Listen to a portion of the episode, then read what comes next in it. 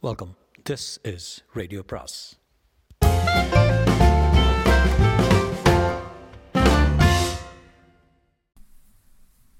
அனைவருக்கும் அன்பு வணக்கம். சு வெங்கடேசனின் வேள்பாரி பாகம் நான்கு அத்தியாயம் நூற்றி ஒன்பது பொழுது விடிந்தது.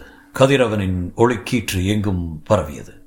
இரளிமேட்டின் பெரும்பாறையின் மீது அடுக்கி வைக்கப்பட்டிருந்த வீரர்களின் உடல்களின் மீது மழை நீர் படாமல் இருக்க கிடுகளாலான படல்களைக் கொண்டு மேல்மறைப்புகளை உருவாக்கியிருந்தனர் உடல்களின் தலைமாட்டில் வாரிக்கேன் உட்கார்ந்திருந்தார். வலது பக்க கீழ் திசையில் முருகனாசான் இருந்தார். இடது கோடியில் ஆயுதப் பொறுப்பாளனான முத்துவேலன் இருந்தான். இவர்கள் மூவரை தவிர மற்ற எல்லோரும் மலையை விட்டு கீழிறங்கிவிட்டார்கள் முதியவர்கள் இது நாள் வரை போருக்கு தேவையான பணிகளை மட்டுமே செய்து கொண்டு இரளிமேட்டிலும் நாகக்கரட்டிலும் இருந்தனர். நேற்று மாலையோடு போர் நடந்து முடிந்துவிட்டது. அதன் பின் நடக்கத் தொடங்கியது அழித்தொழிப்புதான். அறம் பிறழ்ந்தவர்களை அழித்தொழிக்கும் அறச்சீற்றம்தான் அதில் யாவரும் பங்கெடுக்கலாம் என்பதால் முதியவர்களும் கீழிறங்கினர். நேற்று தாக்குதலுக்கான சொற்களை பாரி அறிவித்த கணத்திலிருந்து பன்மடங்கு பணியாற்றினர் முதுவேலனும் மூரியநாசானும் பரம்பில் உள்ள அத்தனை பேரும் ஒரே நேரத்தில் கீழிறங்கி தாக்க வேண்டுமென்றால் அனைவரிடமும் அனைவரிடமும் போதுமான அளவுக்கு ஆயுதங்கள் இருக்க வேண்டும். யார் யார் எப்பக்கம் போகப் போகிறார்கள் அவர்கள் தாக்க வேண்டிய எதிரிகளின் படையமைப்பு எப்படி? என்று பேசி முடிவெடுத்து ஆயுதங்களை கொடுத்து அனுப்புவதெல்லாம் நேரமும் சூழலும் இல்லை. பரப்பப்பட்டு கிடந்த சூலூர் வீரர்களின் குருதியை உடலில் பூசியபடி எழுந்து வந்த பரம்பு வீரர்கள் கைகளில் சிக்கியவற்றை எடுத்துக்கொண்டு புறப்பட்டனர். முதுவேலனால் ஒரு கட்டத்துக்கு மேல் வழிமுறை செய்ய முடியவில்லை. குகைகளின் கடைசி எல்லை வரை அடுக்கி வைக்கப்பட்டிருந்த ஆயுதங்கள் அனைத்தும் ஒன்று விடாமல் கொடுக்கப்பட்டு விட்டன. ஒற்றை அம்பு கூட மிச்சமில்லாமல் அனைத்தும் பயன்பாட்டுக்கு போய்விட்டன. ஆனாலும் அவன் மனதில் கவலை இருக்கத்தான் செய்தது. இறங்கி தாக்கி எதிரிகளை கூண்டோடு அழிக்கும் முடிவை பாரி சொன்னவுடன் தயங்கி நின்றவன் முதுவேலன் தான். அழித்தொழிப்பு போருக்காக மலையை விட்டு கீழே இறங்கிவிட்டால் வேலை முடிந்தபின் தான் திரும்பி வர முடியும். வேந்தர்களின் படையில் இப்போதைய நிலைமையில் நாற்பதாயிரம் பேர் இருக்கக்கூடும். அவர்களை முழுமையாக அழித்தொழிக்கும் அளவுக்கு நம் வீரர்களின் கையில் போதுமான ஆயுதங்கள் இருக்க வேண்டும். ஆனால் நம்மிடம் வில் அம்பு மட்டுமே தேவையான அளவு இருக்கிறது. இது போன்ற தாக்குதலில் அதிகம் பயன்படுவன அண்மையிலிருந்து தாக்கும் ஆயுதங்கள் தான். குறிப்பாக வாழ் வகைகள். அனைத்து வீரர்களும் ஒன்றுக்கு மேற்பட்ட வகை ஆயுதங்களை வைத்துக்கொண்டு இறங்குவது தான் சரியான நடவடிக்கையாகும். ஆனால் அவ்வளவு ஆயுதங்கள் கைவசம் இல்லை என்று முதுவேலன் சொன்னான். ஆயுதங்கள் போதுமான அளவு இல்லை என்பதால் எதிரிகளை அழிக்காமல் விட முடியாது. மாற்று என்ன என்று சிந்தித்த பொழுதுதான் வாரிக்கையின் அனலியை இறக்கும் ஆலோசனை சொன்னார். அவர் அதனை சொல்லிக் கொண்டிருக்கும் பொழுதே முருகனாசான் இருள் வேல மரத்தின் சிவப்பு பிசினை எடுத்து வர தனது மாணவர்களை அனுப்பிவிட்டார். எதிரிகளின் இரண்டு பாசறைகளில் இருக்கும் எண்ணற்ற வீரர்களின் மீது முதற்கட்ட தாக்குதலை பூச்சி இனங்கள் நடத்தட்டும். அதிலிருந்து தப்பி வருகிறவர்களை மட்டும் ஆயுதங்களால் தாக்கினால் போதும் என்று முடிவாக்கப்பட்டது. அதன்படி பாண்டிய சோழ பாசறைகளிலிருந்து தப்பி வருகிறவர்களை தாக்கப் போகும் விண்டன் தலைமையிலான வீரர்களுக்கு மிக குறைவான ஆயுதங்களை கொடுக்கப்பட்டன. இரண்டு பாசறைகளிலும் ஏறத்தாழ இருபதாயிரம் வீரர்கள் இருப்பார்கள். அவர்கள் பூச்சி இனங்களின் தாக்குதலுக்கு தப்பி பிழைத்து இருளுக்குள் ஓடி வருகிற போது வாளையும் ஈட்டியையும் அவர்களை நோக்கி மடக்கி பிடிப்பதே போதுமானது. அதற்கேற்ப ஆயுதங்கள் கொடுத்து அனுப்பப்பட்டன அதே போல சேரனின் படையை நோக்கி உதிரன் தலைமையிலான வீரர்கள் அனுப்பப்பட்டனர். பின்னிரவில் மேற்கு திசையிலிருந்து தாக்குதல் தொடுத்து சேரனின் படையை வெளியேற்றும் நிலையை உருவாக்கினால் கிழக்கு திசையில் அழித்தொழிப்பு வேலையை செய்ய முடியும் என கணித்து அதற்கேற்ப ஆயுதங்கள் கொடுக்கப்பட்டன. நடுவில் மூஞ்சல் நோக்கி சென்ற முடியன் தலைமையிலான குழுவுக்குத்தான் அனைத்து வகையான ஆயுதங்களும் தேவைப்பட்டன. மூவேந்தர்களை சுற்றி நிற்கும் சிறப்பு படைகளையும் நீலனை சிறைபிடித்து நிற்கும் கவசப்படையையும் எதிர்கொள்வதற்கான முழுமையான அளவு ஆயுதங்கள் அவர்களுக்கு தேவைப்பட்டன. ஆனாலும் அவ்வளவு ஆயுதங்கள் இல்லை. இரவாதனின் வீரமரணம் அவ்விரவில் ஆயுதங்களே இல்லாமல் கூட போரிடும் வலிமையை ஒவ்வொரு பரம்பு வீரனுக்கும் வழங்கியிருந்தது. எனவே முதுவேலன் என்ன கொடுக்கிறானோ அதனை வாங்கிக் கொண்டு வீரர்கள் புறப்பட்டனர். எதிரிகள் மூஞ்சலில் சேகரித்து வைத்திருந்த நஞ்சின் வகைகளை பற்றி அளவன் மூலம் அறிந்திருந்த முரியனாசான் அதற்கான மாற்றினை உருவாக்கியிருந்தார். இறுதிக்கட்ட தாக்குதலில் எதிரிகள் அதனை பயன்படுத்தக்கூடும் என கருதிய அவர் மூஞ்சலை தாக்கப் போகும் முடியனின் படைக்கு மட்டும் அவற்றை கொடுத்தார். ஒரு கடலை செடியில் எண்ணற்ற கடலைகள் இருப்பது போலத்தான் கொத்து கொத்தாக அந்த கிழங்குகள் இருந்தன. போகும்போது அச்சிறு கிழங்கை ஆளுக்கு ஒன்று எடுத்து வாயில் போட்டுக் கொள்ளுங்கள் என்றார். இதில் முதுவேலனையை வியக்க வைத்தவர்கள் திரையர்கள் தான் இறங்கி தாக்க பாரி அனுமதி அளித்ததே போதும். எங்களுக்கு எந்த ஆயுதமும் தேவையில்லை என்று சொல்லி புறப்பட்டான் காலம்பன். ஆனால் முதுவேலன் அவர்களை மறித்து ஒவ்வொரு வீரனுக்கும் கேடயம் ஒன்றும் நடுவகை வாள் என்றும் கொடுத்து அனுப்பினான். இவை தவிர ஆறு குடியினர் தட்டியங்காட்டு பக்கமும் வெங்கல் நாட்டின் பக்கமும் மலை விட்டு கீழிறங்கினர். வேந்தர் படையின் வீரர்கள் நிலப்பகுதியில் எங்கு குறுக்கிட்டாலும் வெட்டி வீழ்த்தப்பட வெட்டி வீழ்த்த புறப்பட்ட படை இது.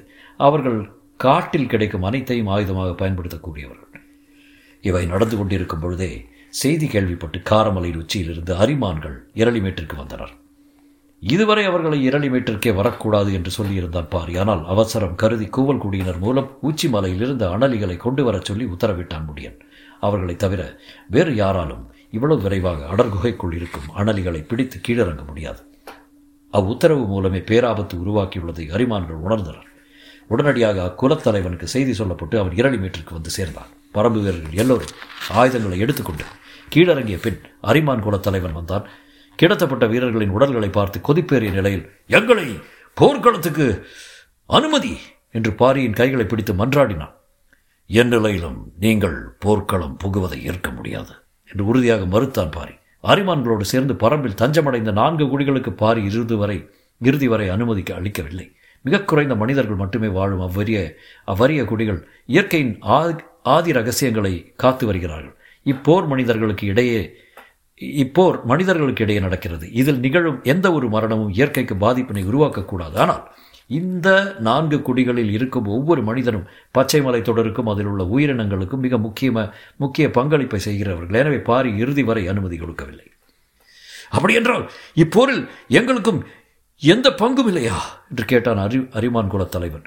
நீங்கள் எடுத்து வந்த அனலிகள் தான் இப்போரில் முக்கிய பங்காற்றப் போடுகின்றன அவற்றை நீங்களே எதிரிகளின் பாசலைக்கு சுற்றி கீழிறக்கிவிட்டு வாருங்கள். அது மட்டுமல்ல இன்னொரு முக்கியமான பணியையும் உங்களுக்கு கொடுக்கப் போகிறேன். என்றார் பாரி. என்ன? என்று கேட்டான் அரிமான் குலத் தலைவன் நான் கீழிறங்கப் போகிறேன். நான் சென்றபின் என் தோழன் கபிலனை அழைத்துச் சென்று பாதுகாத்து வாருங்கள். சொல்லி முடித்த வேகத்தில் அவ்விடம் விட்டு அகன்றான் பாரி. அரிமான் குலத் தலைவனோ இவ்வுரையாடலை சற்று தொலைவில் இருந்து கேட்டுக்கொண்டிருந்த கபிலரோ பதிலேதும் சொல்வதற்கு எந்த இடமும் தரவில்லை. பாரி.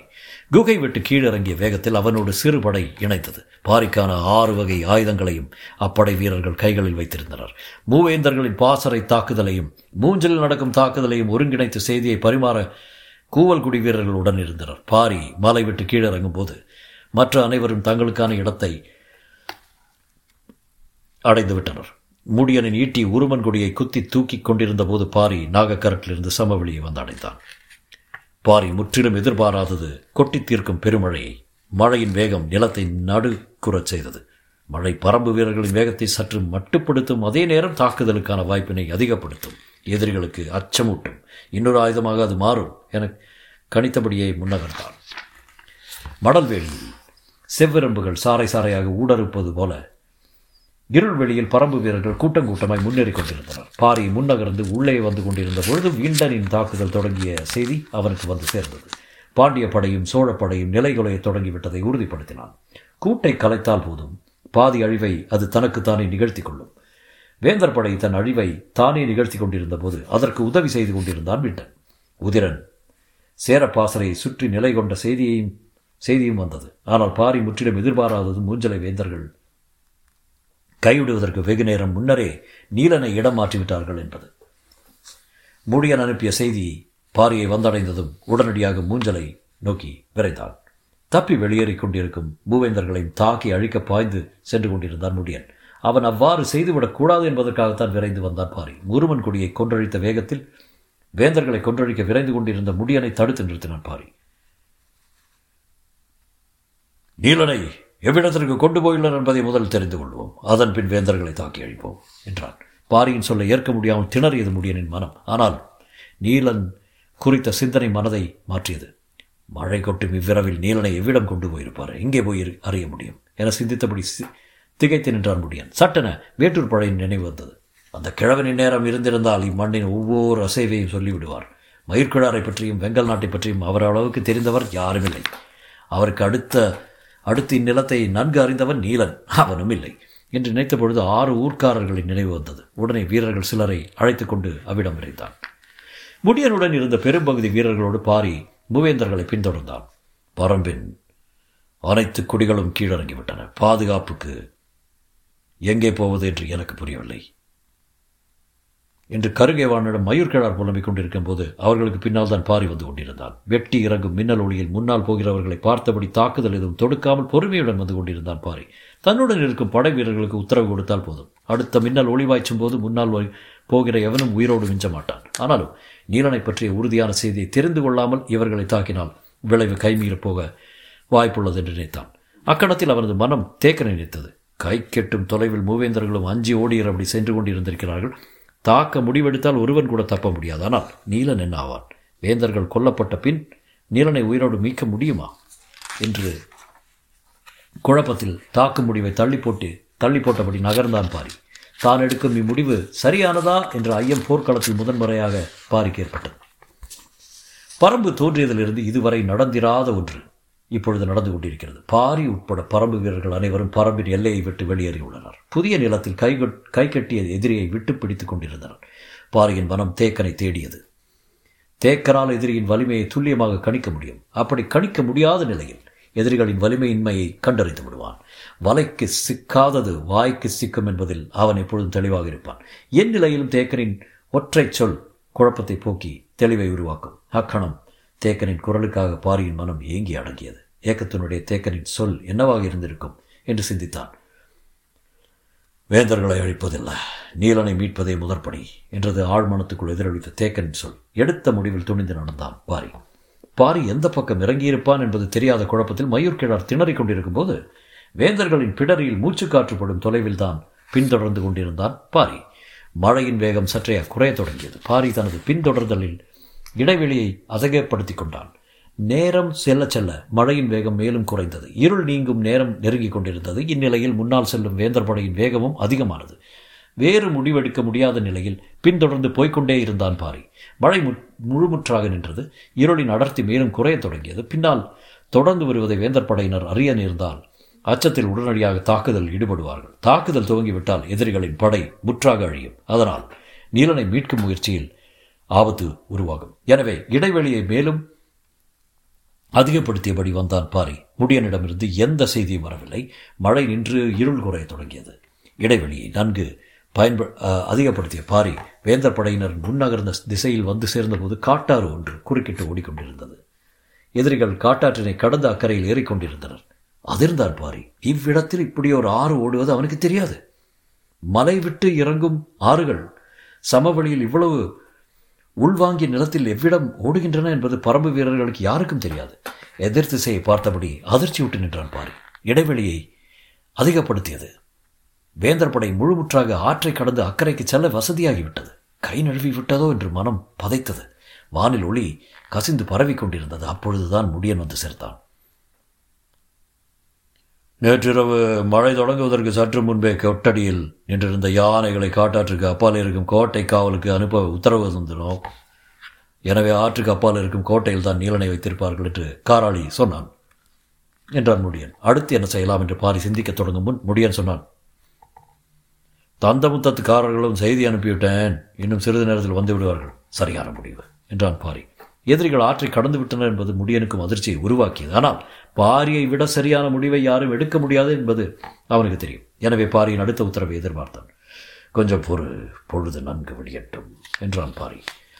பாசறைகளிலிருந்து அனலிகளின் தாக்குதலை தப்பி பிழைத்தவர்கள் விண்டன் உதிரன் ஆகியோரின் தாக்குதலில் கொல்லப்பட்டனர். அவற்றில் இருந்தும் தப்பி பிழைத்தவர்கள் நிலமெங்கும் சுற்றித் திரியும் பரம்பின் இதர குடிகளிடம் சிக்கி மாண்டனர். அதிலும் தப்பியவர்கள் வெகு சிலரே அவர்கள் கிழக்கு புறமாக நகர்ந்து ஆற்றை கடந்து அக்கறை ஏறினர். வேந்தர் படையினர் தங்களின் மூன்று பாசறைகளிலிருந்தும் தப்பி வருகிறவர்களை ஆவலோடு பார்த்து கொண்டிருந்தனர். ஆனால் மழை நின்றதும் நிலமெங்கும் இருந்து மேலெழுந்தது கதறல்களின் பேரோசை. பகலில் நான்காம் நாழிகை முடியும் போது ஒளியால் நிரம்பியது நிரம்பியிருந்தது நிலம்.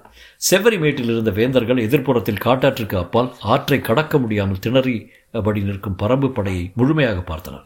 இரவு முழுவதும் நடந்த தாக்குதலால் அச்சம் உறைந்திருந்தது. ஆனால் பகலின் ஒளி அச்சத்தை நீக்கத் தொடங்கியது. மூன்று பாசறைகளில் இருந்த பல்லாயிரம் பேர் கொன்றழிக்கப்பட்டு விட்டனர். மிஞ்சி இக்கரைக்கு வந்து சேர்ந்துள்ளவர்கள் சில ஆயிரம் பேர் மட்டும்தான். ஆனால் பரம்பு வீரர்கள் ஆற்றினை கடக்க முடியாமல் நின்றது நம்பிக்கையை உருவாக்கியது. மலை மக்கள் ஆற்றினுள் கலை கால் வைக்க அஞ்சுவார்கள் என்பதை கண்ணுக்கு முன்னால் பார்த்தபடி இருந்த கருங்கை வாணன் மயூர்கிழாரை பாராட்டினான். பேரழிவிலிருந்து தளபதிகள் மீண்டுள்ளனர். செவ்வரிமேட்டில் இருக்கும் வேந்தர் படை வீரர்களின் எண்ணிக்கை எட்டாயிரத்துக்கு தாண்டாது. ஒரு லட்சத்துக்கு லட்சத்து நாற்பதாயிரத்துக்கும் மேற்பட்ட வீரர்களை கொண்ட படை இறுதியில் இவ்வளவுதான் மிஞ்சியுள்ளது. ஆனாலும் மயிர்கிழாரும் கருங்கைவானும் நம்பிக்கையோடு போய் வேந்தர்களிடம் சொன்னார்கள். எதிரிகள் ஆற்றை கடக்க வழியின்றி அக்கறையில் நிற்கிறார்கள். அது முக்கியமல்ல. அக்கறையில் இருப்பவர்கள் எண்ணிக்கை பாருங்கள். சில நூறு பேர் தான் இருப்பார்கள். எனவே இதற்கு மேல் நாம் பின்வாங்க வேண்டியதில்லை. நாம் நல்ல மேட்டு நிலத்தில் இருக்கிறோம். அவர்களை ஆற்றினை கடக்கும் போது இங்கிருந்து தாக்கினால் ஒருவனும் உயிர் தப்ப முடியாது என்றனர். இரவெல்லாம் பிழைத்தோடி வந்த அச்சம் எளிதில் மனம் விட்டு அகலவில்லை. ஆனாலும் ஆற்றினை தாண்ட முடியாமல் தேங்கி நிற்கும் சிறு கூட்டத்தை பார்த்ததும் இயல்பாக மனதுக்குள் நம்பிக்கை உருவானது. முதன்முறையாக பரம்பு படை நிலப்பரப்பின் கீழ்நிலையிலும் வேந்தர் படை நிலப்பரப்பின் மேல்நிலையிலும் இருந்தனர். எப்படியும் அவர்கள் நீலனை காப்பாற்ற ஆற்றினை கடக்க முயல்வர். அஃது அவர்களை முழுமுற்றாக அழிக்கும் வாய்ப்பினை நமக்கு வழங்கும். எனவே இதனை தவறவிடக்கூடாது என குலசேகர பாண்டியனுக்கு தோன்றியது. நமது படையணிகளை ஒழுங்குபடுத்திக்கொள் என்றான். முதல் நாள் இரவு நடந்த பேரழிவிலிருந்து மறுநாள் காலை மீண்டும் மேலேறியது வேந்தர் படை பரம்பின் படை இவ்வளவு சிறிய சிறியது என்பதை வேந்தர் படையின் ஒவ்வொரு வீரனும் முழுமையாக பார்த்தான். பலி வாங்கும் உணர்வும் சிறுத்திருக்கும் எதிரிகளின் கூட்டமும் அவர்களின் நம்பிக்கையை மேலெழுப்பின. இரவெல்லாம் தாக்கி அழிக்கப்பட்டதானால் உருவான வெறி அவர்களை மூர்க்கங்கொள்ள வைத்தது. கருங்கைவாணன் உத்திகளை வகுத்தான். ஆற்றின் மேற்கு திசையில் அப்படியே நின்றிருந்தான் பாரி. நிலமெங்கும் இருந்த பரம்பு வீரர்கள் அனைவரும் ஆற்றங்கரைக்கு வந்து சேர்ந்தனர். இருள் வேட்டை முடிவுற்றது. பகலின் பாய்ச்சலுக்காக பாரியின் உத்தரவை எதிர்பார்த்து நின்றிருந்தனர். சிறிது நேரத்துக்கு பின் நெட்டீட்டிகளை வீசச் சொல் என்றான் பாரி. சொல்லி முடிக்கும் பொழுது பரம்பின் ஈட்டிகள் ஆற்று நீருக்குள் எதிர்கரை வரை சரசரவென குத்தி இறங்கின. வெவ்வேறு இடங்களிலிருந்து மூன்று வரிசைகளாக போதிய இடைவெளியோடு ஈட்டிகள் எறியப்பட்டன. ஈட்டிகள் குத்தி நிற்பதை வைத்து நீரின் ஆழத்தை கணித்தனர். எவ்விடம் பள்ளம் அதிகம் என்பதை அறிந்து அதற்கு முன்னும் பின்னுமாக சில ஈட்டிகளை எறிந்து ஆழமற்ற பகுதியையும் கண்டு கொண்டனர். ஈட்டிகள் எழு இழுபடும் தன்மை கொண்டு நீரின் வேகம் அறிந்தனர். அடுத்து உள்ளிறங்குவதற்கு பாரி உத்தரவிடுவான் என எதிர்பார்த்து ஆற்றின் அருகில் போய் நின்றான் உதிரன் ஆனால் பாரி அதற்கு ஆயத்தமாக இல்லை நீரில் இறங்கி அக்கறை அடைந்து விடலாம்.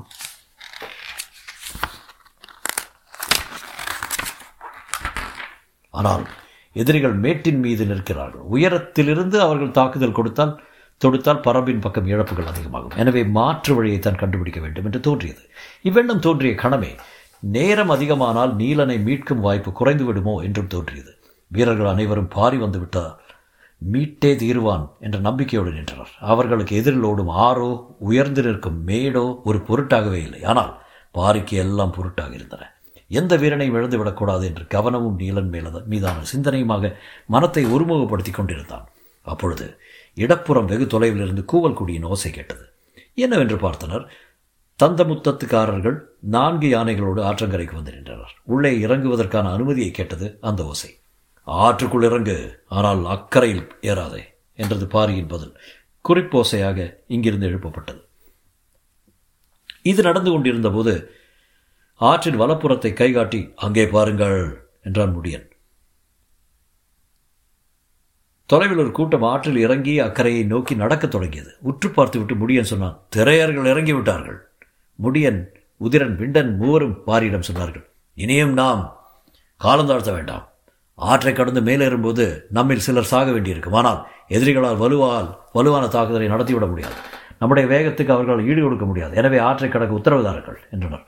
பாரியிடமிருந்து பதில் ஏதுமில்லை மிகச்சில வீரர்களிடம் மட்டுமே குதிரை இருக்கிறது. மேட்டின் மீது இருந்து வீசப்படும் ஆயுதத்தின் வேகம் வலிமையானது. எதிரிகள் நாம் ஆற்றில் இறங்கியவுடன்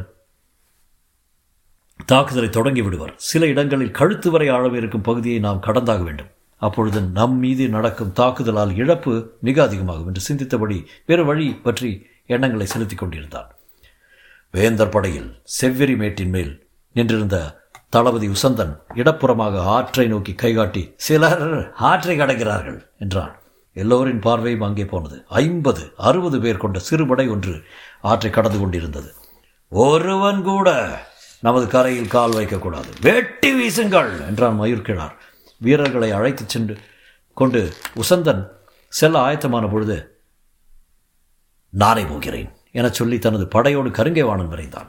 எதிரி படைகள் இருநூறு பேர் கொண்ட படைப்பிரிவு திரையர்களை நோக்கி போவதை பாரி உள்ளிட்ட அனைவரும் மேற்கு கரையிலிருந்து பார்த்தபடி நின்றிருந்தனர். முடியன் மீண்டும் சொன்னான் காலந்தாழ்த்த வேண்டாம் உள்ளிறங்குவோம். பாரியின் கண்கள் ஆற்று நீரையே பார்த்து கொண்டிருந்தன. கரையோரத்தில் நீரின் எதிர் திசையில் சிற்றலைகள் எழும்பி அமுங்கின. என்ன இது? என்று கவனித்த போது காற்று நீரின் மேல் தளத்தை சீவியபடி வீசியது. அதன் திசையையும் தன்மையையும் உணர்ந்தான் பாரி. இது காற்றல்ல காற்றி. இந்நேரம் நம்மில் யாராவது குளவன் திட்டில் இருந்திருக்க வேண்டும் என்று எண்ணிய கணத்தில் தலைக்கு மேல் எண்ணில் அடங்காத சுருளம்புகள் பறந்து கொண்டிருந்தன. எதிர் திசையில் செவ்வரி மேட்டின் உச்சியில் நின்றிருந்த வேந்தர் படையின் மீது கண்ணிமைக்கும் நேரத்தில் நூற்றுக்கணக்கான சுருளம்புகள் குத்தி இறங்கின. அதிர்ந்து திரும்பினான் பாரி. வெகு தொலைவில் சின்னதாய் தெரிந்தது குளவன் திட்டு. இகுலிக்கிழவன் உச்சியில் நின்று சிரிப்பது போல அவன் மனக்கண்ணில் தோன்றியது. எப்படி இவ்வளவு தொலைவில்? என்று உதிரன் கேட்டபொழுது முடியன் சொன்னான் அவர்கள் ஐந்து வயதிலே குறிதவரும் அம்புகளை எழுதி முடித்துவர் இது காற்றி குளவந்திட்டில் எவ்விடமிருந்து வீசினாலும் அக்கறைக்கு கொண்டு போய் சேர்த்துவிடும். என்று சொல்லி முடிக்கும் முன் பாரியின் உருமல் காற்றையும் உலுக்கியது. இச்சொல்லுக்காக காத்திருந்த பரும்பு பரம்பு படை காட்டாற்றுக்குள் பாய்ந்து இறங்கியது. வேந்தர் படையினர் சுருளம்புகளால் தாக்கப்பட்டு பின்னோக்கி ஓடத்து வங்கிய போது ஓட துவங்கிய போது பரம்பு படை ஆற்றை கடந்து கொண்டிருந்தது. இடது முனையில் நான்கு யானைகளின் மீது அமர்ந்தபடி தந்தமுத்துக்காரர்கள் அக்கறையில் ஏறிய பொழுது வலது கோடியில் மேலேறிய திரையர்களை கருங்கைவாணன் படை தாக்கத் தொடங்கியது. பல்லாயிரம் சுருளம்புகள் இப்படி வந்து இறங்கும் என்று யாரும் நினைத்து பார்க்கவில்லை. தட்டியங்காட்டில் பரம்பு வீரர்கள் யானை போர் நடந்ததற்காக காணவர் செய்த கைமாறு இது. சுருளம்புகள் காற்றியால் தூக்கி வரப்பட்டதால் அவற்றின் வேகம் பல மடங்கு இருந்தது. செவரிமேட்டின் முன்பகுதி செலவில் நிறுத்தப்பட்டிருந்த வேந்தர் படை வீரர்கள் சுருளம்புகளுக்காகவே அணிவகுத்து நிறுக்கப்பட்டது போல நின்றிருந்தனர். நினைத்து பார்க்க முடியாத இத்தாக்குதலால் வேந்தர் படை சிதறியது. காற்றியின் தாக்குதலுக்கு சற்று முன்னதாக கருங்கைவாணன் இடப்புறமும் ஆற்றில் இறங்கிய எதிரிகளை கொன்றொழிக்கப் போய் சேர்ந்தான். கரையேறும் மனிதர்களின் உருவ அமைப்பை பார்த்ததும் முன்னால் விரைந்து சென்ற வீரர்களின் குதிரைகள் தேங்கத் தொடங்கின. இந்நிலையில்தான் சுருளம்புகள் படையின் மீது இறங்கின. தாக்கப்பட்ட வீரர்களின் பெருங்கூச்சல் காதல் காத தொலைவிற்கு அப்பால் இருக்கும் கருங்கைவாணனை திகைக்க வைத்தது. காற்றில் பறந்து வந்த அம்புகளை அவன் பார்த்து கொண்டிருந்த போது அவனுக்கு முன்னால் அவனது படை வீரர்கள் தூக்கி வீசப்பட்டுக் கொண்டிருந்தனர். தண்ணீருக்குள் இருக்கும் வரை பெரிய வேறுபாடு எதுவும் தெரியவில்லை. மேலேறிய ஒவ்வொருவனும் மூன்று ஆள் உடல் அமைப்பினை கொண்டவனாக இருந்தான். அவர்களின் அடியில் குதிரைகள் மடங்கி விழுந்தன. முட்டைகளின் மீது பாறை விழுவதைப் போல அவர்களின் மீது திரையர்களின் தாக்குதல் இருந்தது. இருநூறு பேர் கொண்ட வேந்தர் படை கன நேரத்திற்குள் உருக்குலைந்தது. என்ன நடக்கிறது? என்று கருங்கைவாணன் உணர்வதற்குள் அவனது குதிரையை அடித்து வீழ்த்தினான் ஒருவன். அவனது முகத்தை எங்கேயோ பார்த்திருக்கிறோமே என்று எண்ணிக்கொண்டிருக்கும் பொழுது மண்ணில் உருண்டு கொண்டிருந்தான் கருங்கைவாணன். விழுந்த வேகத்தில் விரைந்து எழுந்தவன் இடுப்பிலிருந்து வாளினை எடுக்கப் போகும் பொழுது ஓடி வந்தவன் இடது தோள்பட்டையோடு முட்டி தூக்கி எறிந்தான். அவன் முட்டிய வேகத்தில் தோள்பட்டை எலும்பு நொறுங்கியது. முட்டியவன் திரையர் குலத்தலைவன் காலம்பன் என்று கருங்கைவாணனின் மனம் உணர்ந்தபோது அவனை நெஞ்செலும்போடு அடித்து வீழ்த்தினான் காலம்பன். யானையின் தாக்குதலுக்கு இணையானதாக இருந்தது அந்த அடி. கீழே விழுந்தவனின் மூக்கிலிருந்து குருதி கொப்பளித்தது. காலம்பன் விழுந்து கிடந்தவனின் அருகில் வந்தான். தன் குலம் அழித்தவனை காணும் பொழுது உருவாகும் வெறி காட்டுக்கடுங்காததாக இருந்தது. அப்பொழுது காலம்பன் எழுப்பிய உக்ரமேறிய உருமல் செவ்வரி மேட்டிலிருந்து பாரிக்கு கேட்டது. ஆற்றிலிருந்து மேடேறிக் கொண்டிருந்த பாரி என்ன நடக்கிறது என்று திரும்பி பார்த்தான். வேந்தர் படையினரிடமிருந்து திரையர்கள் எதையோ பிடுங்கி எறிவது தெரிந்தது. எதிரிகளின் ஆயுதங்களை பிடுங்கி எறிகிறார்களோ என்ற ஒரு கணம் தோன்றியது. அவை ஆயுதங்கள் அல்ல. பீத்து எறியப்படும் மனித உறுப்புக்கள். பாரி அதிர்ந்து நின்றான். அப்போது கருங்கைவாணன் தலையை திருகிக் கொண்டிருந்தான் காலம்பன். தொடரும்.